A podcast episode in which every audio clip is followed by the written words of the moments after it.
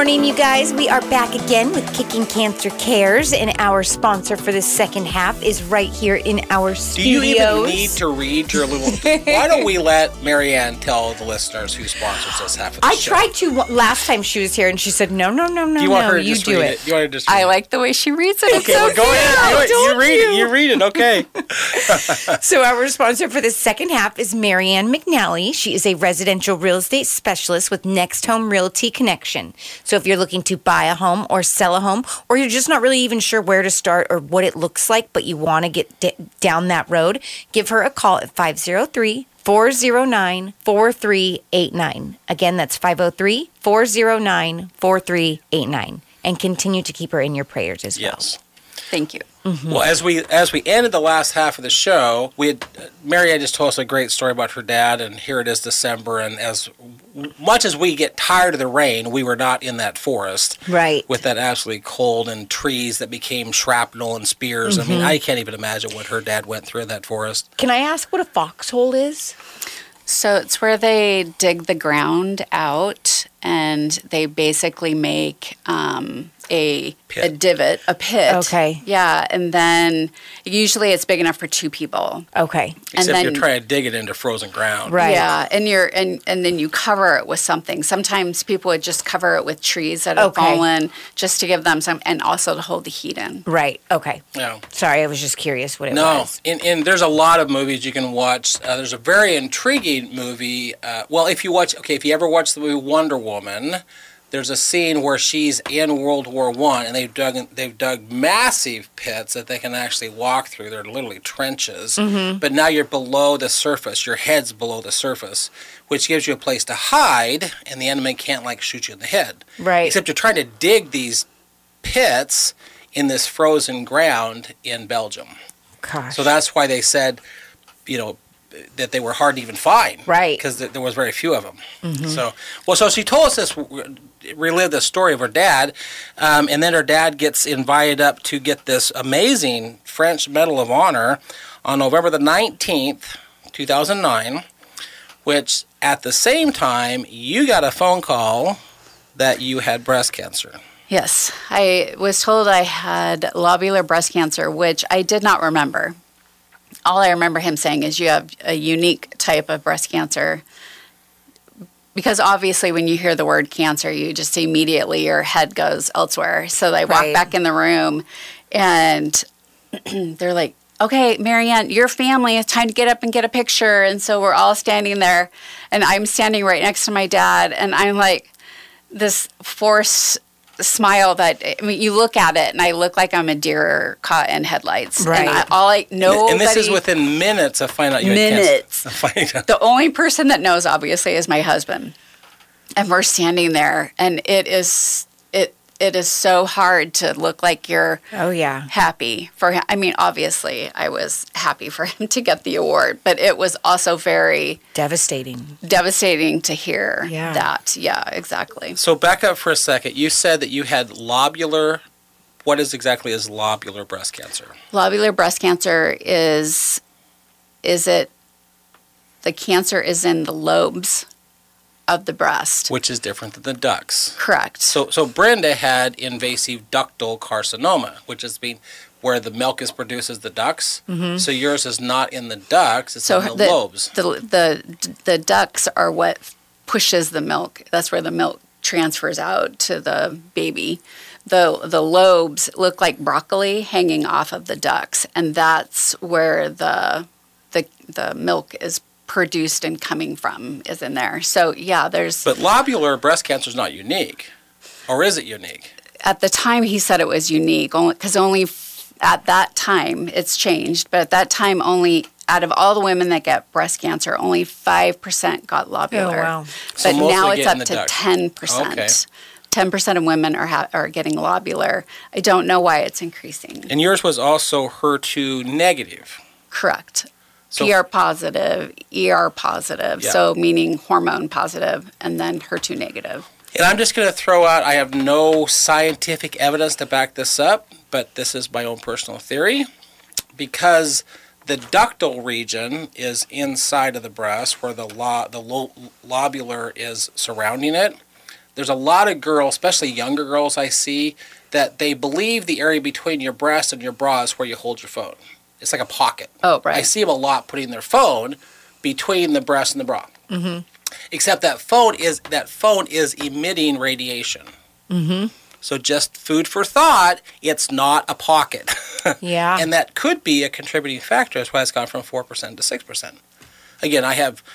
That's just my own personal right, theory. Right. But I see that, and then knowing what I know now, I'm like, the phones are emitting radiation, and it's right there on your breast tissue. Mm-hmm. So just food yep. for thought. Um, but how did they treat your cancer in two thousand nine? What did they do for your cancer back then? So back then, it, but the first line was to um, have surgery. So I had a bilateral mastectomy followed with the beginning of Um, reconstruction, then went into chemotherapy and did chemotherapy from February to the end of June, beginning of June, sorry, and then started radiation in July. So by the end of August, I was completely done with treatment. End of August two thousand ten? two thousand nine, yes, twenty ten. twenty ten. Mm-hmm. Did they ever test to see if it went metastatic? Um, yes, because they they...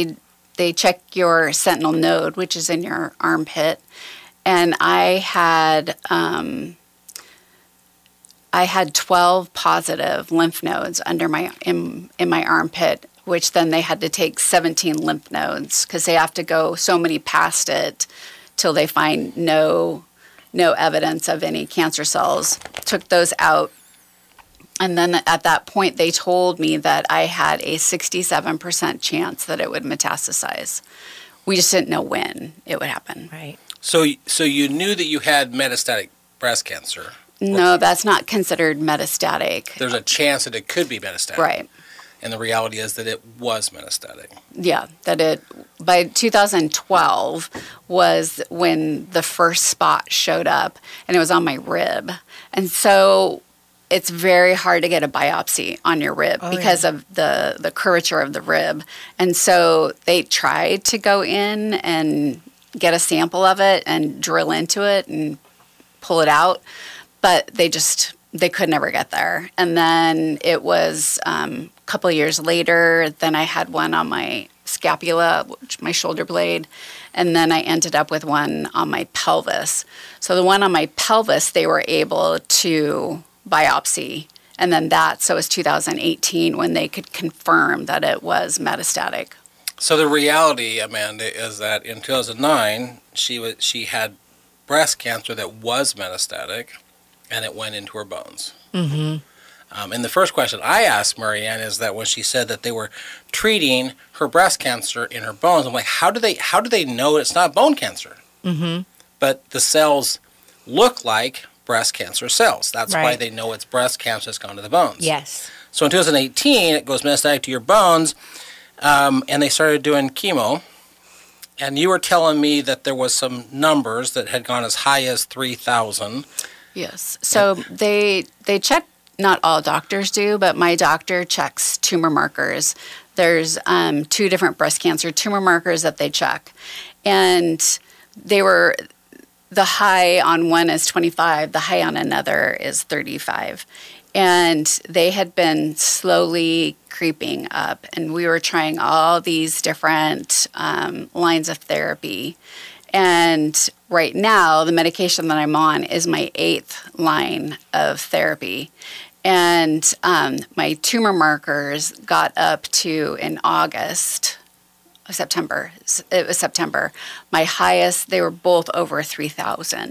Whoa. Which it it's just, it, if you take that and you, you, you follow it, and O twenty-five is, is normal, that everybody has cancer cells in their body. It's just whether your body chooses to, to attack it and fight it. Mm-hmm. Um, and so then I am now up to the three thousands. And, and at that point, you told me that they decided to stop the chemotherapy because your bone marrow was just... It was exhausted. Exhausted. They're hitting her bone marrow with chemotherapy that's not working. It, the numbers are going up, and the, chemo, the bone marrow is exhausted, so they pulled you off from it. And I remember having this conversation with you a few months ago, and you were a little discouraged. Very discouraged. How could you not maybe, be? Yes. Maybe a little very, very discouraged. Yeah, mm-hmm. I, it's it's hard to because all these drugs you have side effects. There, there's not really any drug that you can take that does not have some side effect, and right. then then you have to take another pill to help that side effect, and you know, so you're constantly feeling like you've got this pharmacy in your bathroom, you know, mm-hmm. that you're looking at. Um, so in September, my no, no, no, sorry, in August, my doctor decided, okay, you need some kind of treatment. You can't have chemotherapy because of your bone marrow.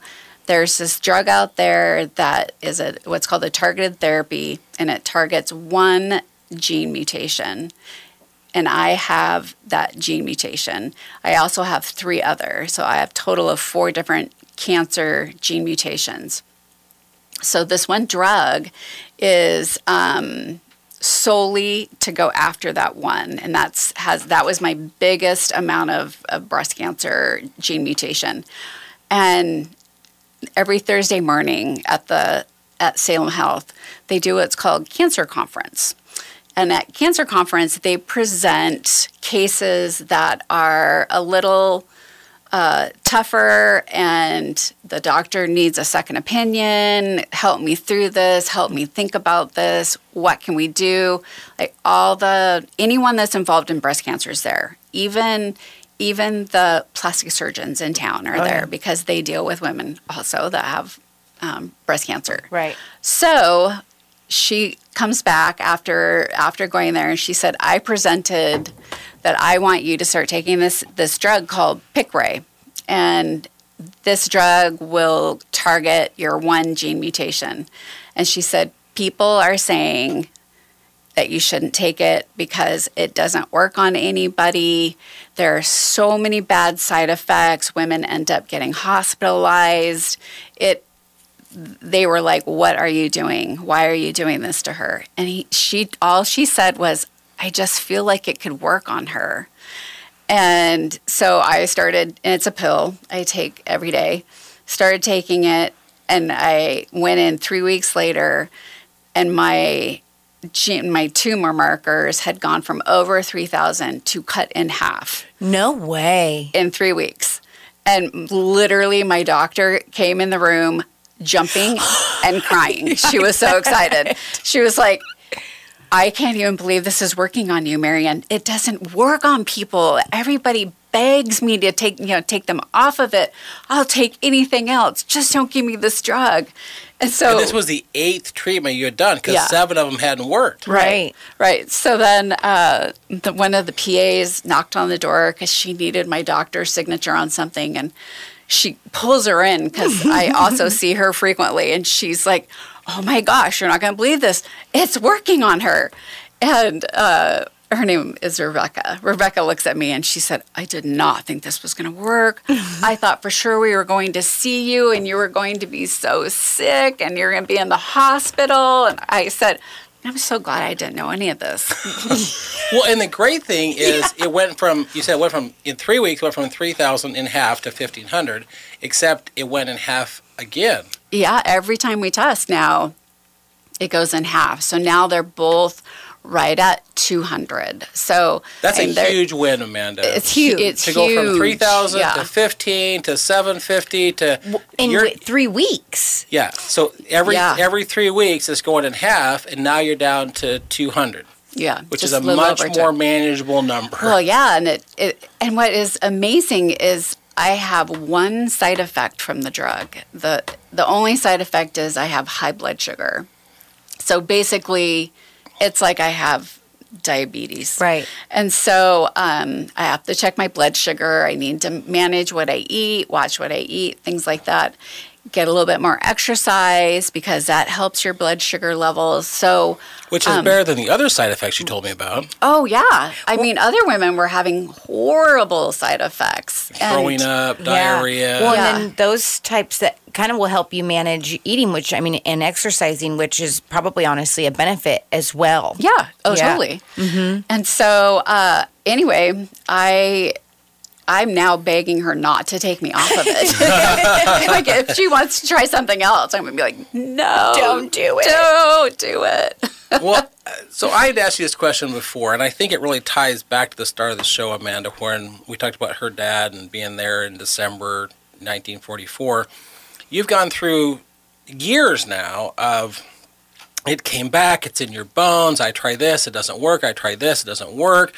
You know, seven different things weren't yeah. working. What what keeps you motivated to keep fighting this cancer? So I have two things that that I think about. Obviously, my family.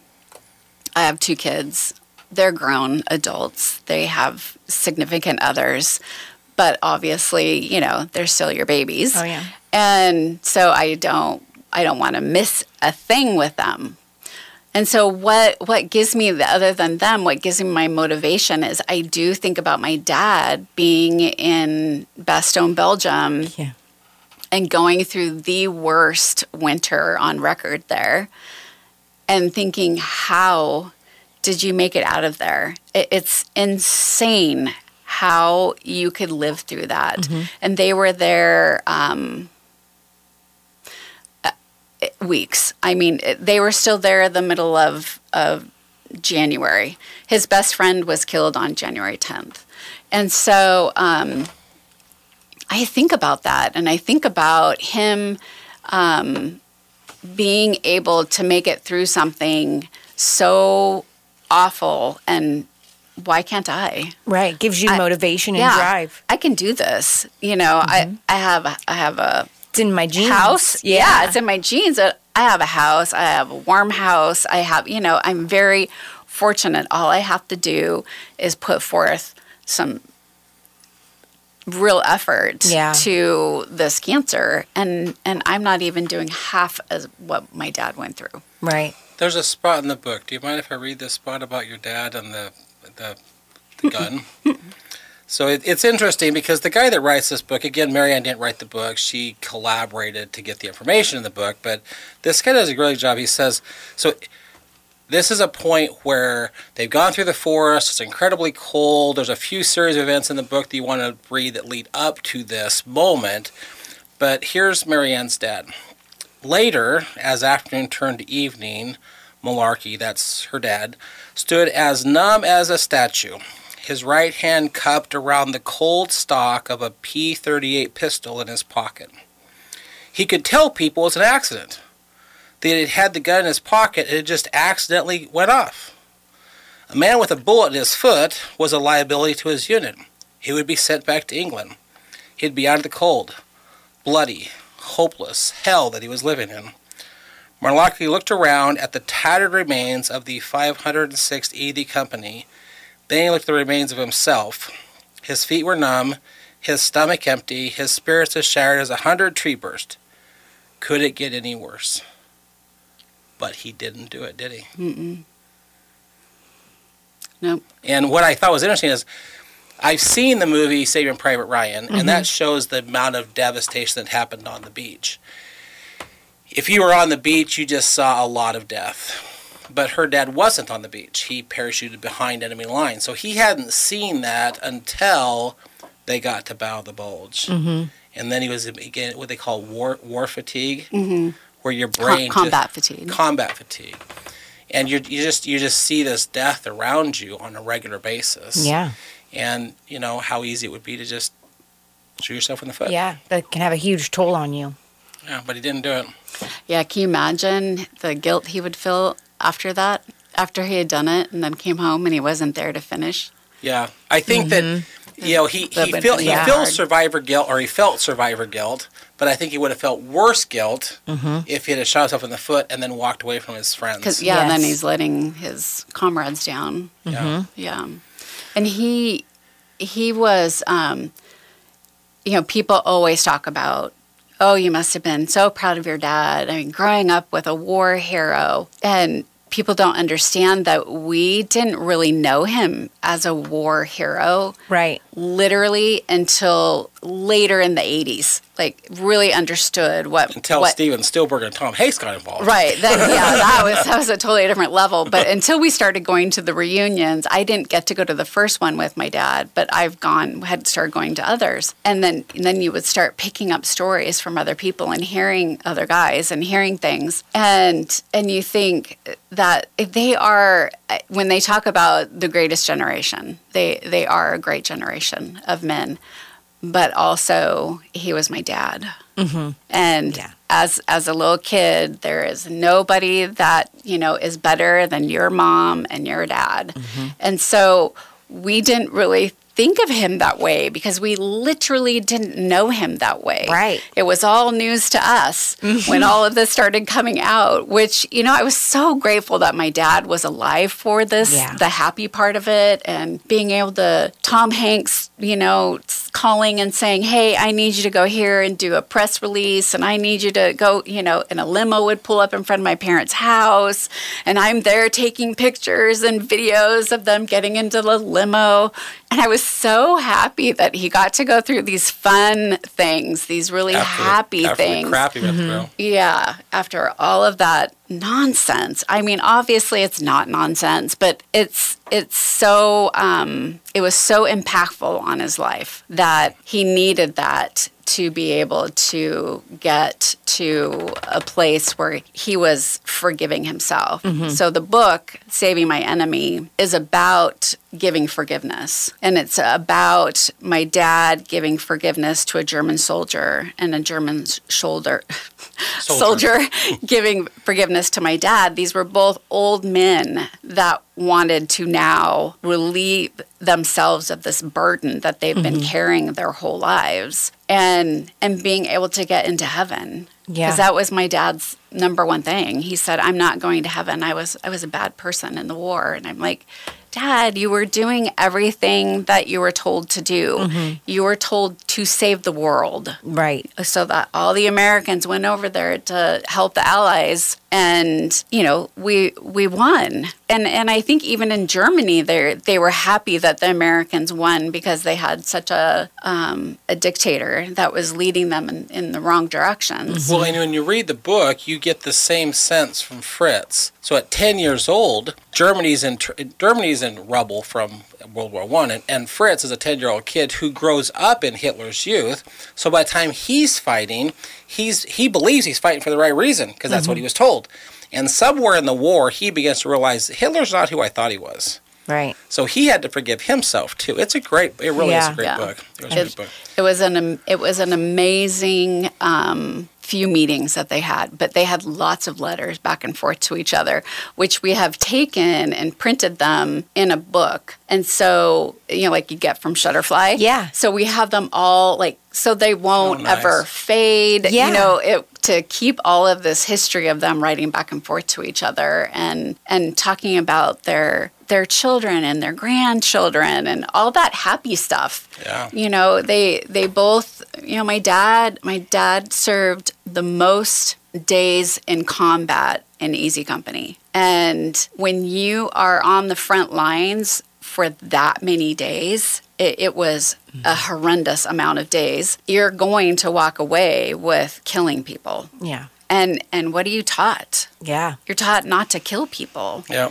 And And Fritz, on, on the other side of it, he's fighting three kilometers away from where my dad is. And so he felt bad for, number one, not walking away and, and saying, I'm not following Hitler anymore. And and as Bob would say, the Bob Welch who wrote the book, he was a pawn of Hitler. And and and then Fritz also did not shoot his gun. He oh. never had to kill someone. And then there's that guilt of, well, I didn't make my contribution. Mark, right. my contribution. Right. I didn't can contribute. Yeah. And at the end of the book, really fast, I know we're almost out of time, but yeah, right. the author gave us e- each a word to write about. We had to write about Um, family, peace, and forgiveness. And so I was given forgiveness, and the and Fritz's boys were given um, family and um, peace. And I, I think that is like almost the best part, because I loved mm-hmm. reading what they wrote, and yeah. it's just a fun way to so end if some, it. If somebody wanted to get this book,